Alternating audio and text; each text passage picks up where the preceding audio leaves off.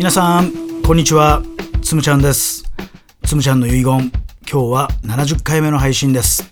2003年のですね6月9日。今からちょうど20年前ですが僕がですね独立開業した日でございます。ということで2023年6月とうとうですね独立20周年を迎えることになりました。いやーなんかねまあ嬉しいんですけどもね。だけどなんかちょっと恥ずかしいね。気恥ずかしい思いもちょっとあったりします。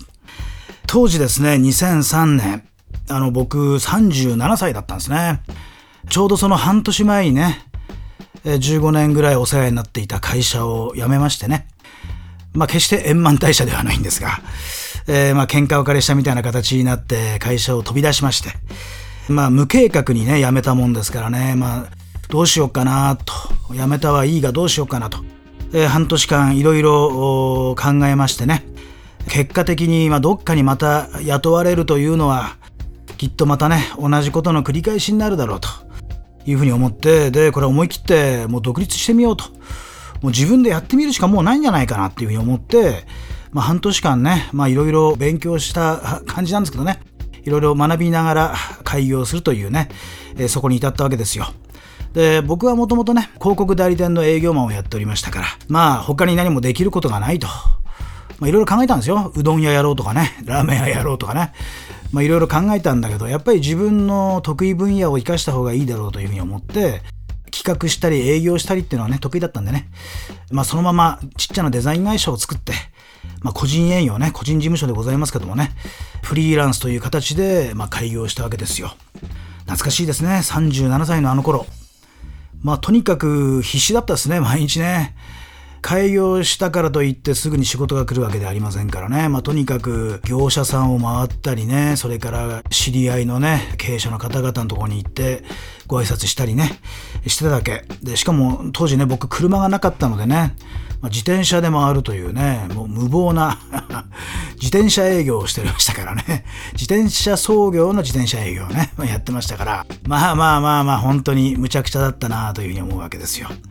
まあでもなんとか今度がね、がむしゃらにやっていくと、何人かの方がね、じゃあなんか仕事作ってあげるから、じゃあ今度おいでみたいにね、言ってくれたり、今度これやるからさ、顔出してとかね、そういえばね、この人がね、なんかやりたいって言ってたよとかね、まあそういう情報をね、どんどんくれるようになりましてね、仕事が一つ増え、一つ増えと、本当に小さなね、仕事を積み上げていきながら、なんとかコンとかね、生き抜いていったというのが、まあ実際のところでございます。なのでですね、あの、独立する際は皆さん、ちゃんと計画を立ててね、やった方がいいですよ。僕みたいに無計画に行くとね、本当にね、大変なことがいっぱいありますね。も帳簿つけたり、ね、お金のことやることだってね、僕ほとんどわかんなかったからね。本当になんだかわかんないけど、帳面に売り上げつけたりね、仕入れ書いたりしながら、もう本当に原始的なものをやっていましたよ。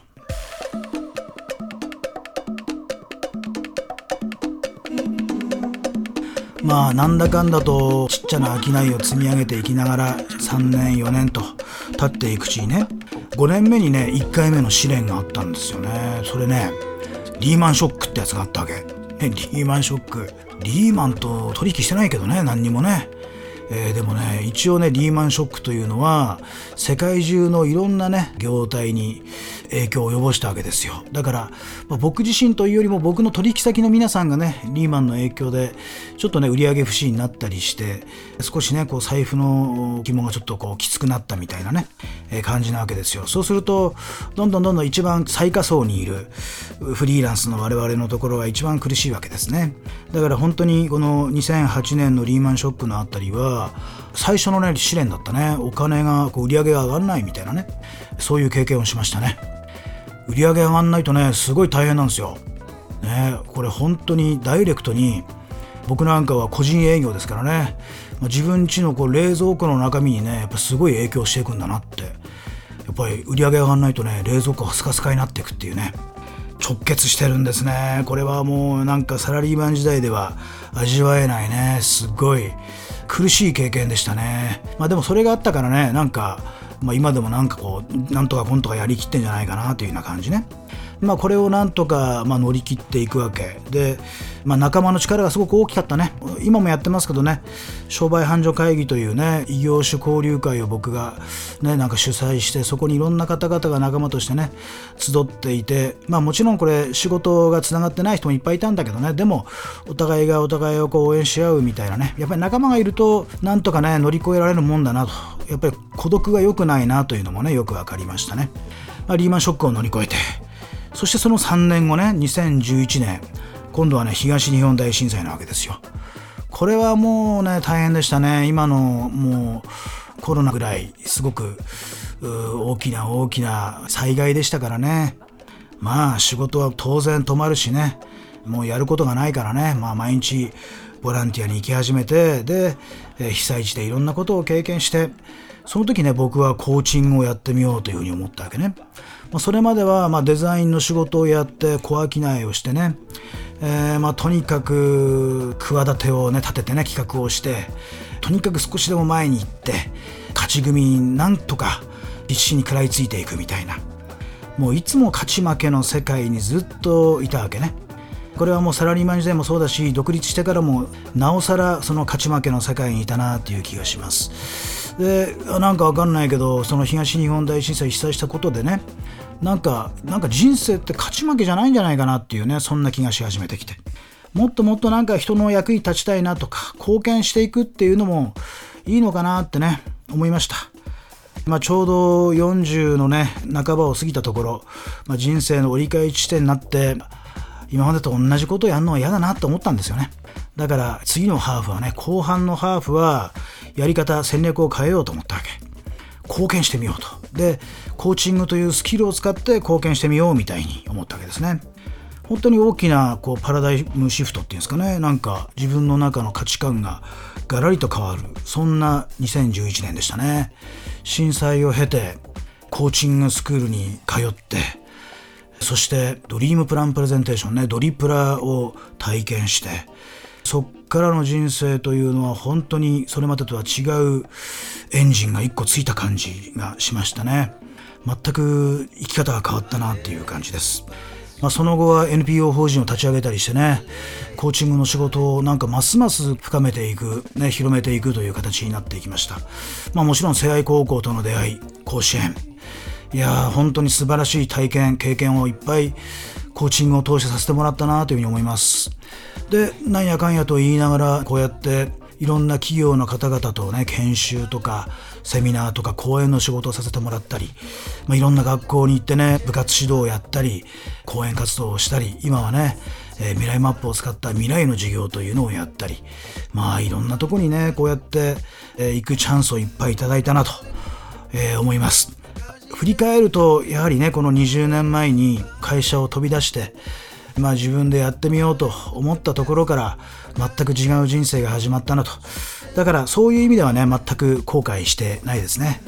いろいろ辛い思いもいっぱいしたんですけどまあまあまあまあトータルしたらよかったんじゃないかっていうねそんな気がしたりします。ただね あの20年経ってもいまだにこの究極のフリーランスをやってるわけよ。ね。ずっとまあ一人でやってるわけね。でこれもねやっぱり自分の中になんか大きなねちゃんとした会社にしていこうとかね雇用をしていこうみたいな、えー、周りからそんな風に言われたことはいっぱいあったんだけどなんか自分の中で本気で企業にしていきたいなとかね会社にしていきたいなとかね仲間を集めたいなとか一緒にやりたいなとかっていうことがなんかやっぱり自分の中で湧いてこなかったんだね。だからそういうビジョンを描かなかった。結果20年経った今もこうやってね個人営業やっております。だから全然あの20年やりましたっていうのを胸張って言えない自分もいたりします。ちょっと恥ずかしいなっていうのは実はそれなんですね。未だに一人ぼっちでやってんのかよ、みたいな感じね。まあ、一人ぼっちとはいえね、横にいっぱい仲間がいっぱい連なってるし、うん、たくさんの方々とね、いろいろ仕事させてもらってるし、決して孤独感があるわけではないんですが、これから独立して大きな会社にしていきたいという方は、ぜひそういうビジョンを描いたらいいと思います。やっぱりそのビジョンがないとね、ならないね。あの僕はやっぱり最初から自分のやりたいことをとことんやってみようというそういうビジョンを描いてきたから結果今もそれをやり続けてるなっていうふうに思いますやっぱり人は自分が描いたイメージ通りの人生を描いてねイメージ通りの人生を生きていくんだなというのはね20年やってみて分かったことかなと思いますつむちゃんのね、遺言もね、本当に今日70回目ということで、随分やってきましたね。これからも続けていきますのでね、ぜひね、聞いてほしいなと思います。えー、今日はこの辺にしたいと思います。今日も最後まで聞いていただいてありがとうございました。